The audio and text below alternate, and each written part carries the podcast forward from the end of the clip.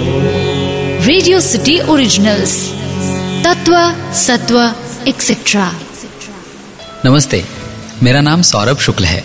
Radio city originals तत्व सत्व etcetera में आपके साथ मैं बातें करता हूँ। याद है जब हम छोटे थे? जब कभी भी हम बाहर से घर आते तो दादी कहती, बेटा, हाथ पैर मुँह धो लो पहले, फिर कोई और काम।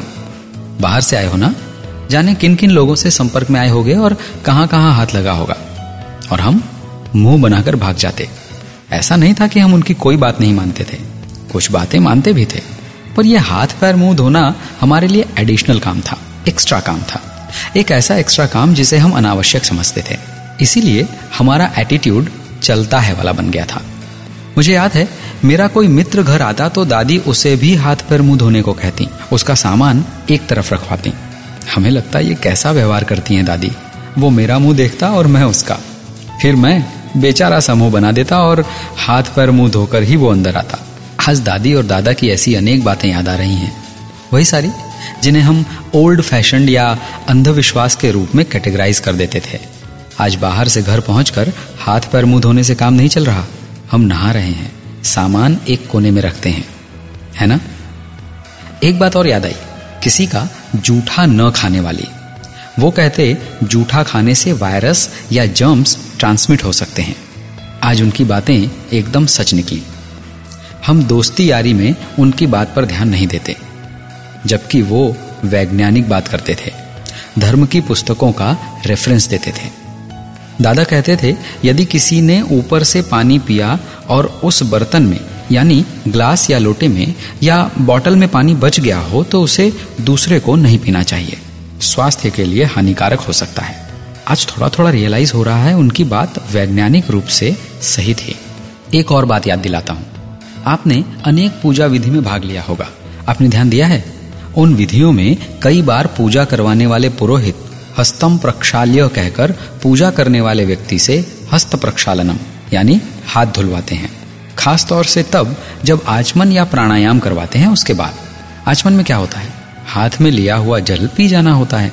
हाथ का जल पीकर हमने हाथ जूठा कर दिया। तो धोना तो होगा ही ना।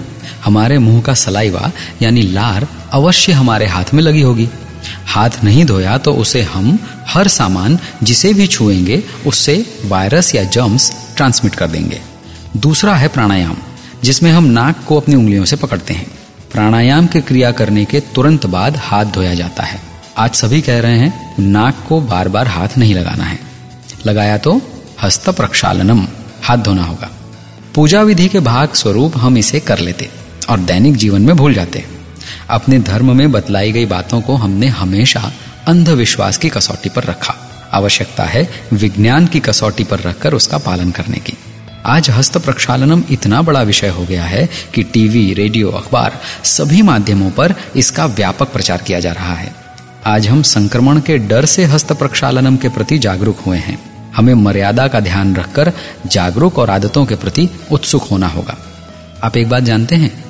विश्व हस्त प्रक्षालन दिवस भी मनाया जाता है 15 अक्टूबर को। वर्ल्ड हैंड वॉशिंग डे ऐसा मनाया जाता है। और मध्य प्रदेश ने तो Guinness book of world record में इस दिन का एक वर्ल्ड रिकॉर्ड भी बनाया है। हस्त प्रक्षालन से लेकर दंत धावन दंत धावन यानी रोज सुबह हम करते हैं ना, ब्रश, वही। दंत धावन, शौच क्रिया इत्यादि अनेक क्रियाओं के लिए नियम बताए गए हैं। डूज एंड डोंट्स बताए गए हैं। तत्व, सत्व एटसेट्रा में आपके साथ धर्म, विज्ञान, धर्म के प्रसंगों, कहानियों और उनके जीवनोपयोगी तर्कों और तथ्यों के बारे में बातें करता रहूँगा। सौरभ का नमस्कार। रेडियो सिटी ओरिजिनल्स तत्व, सत्व एक्सेट्रा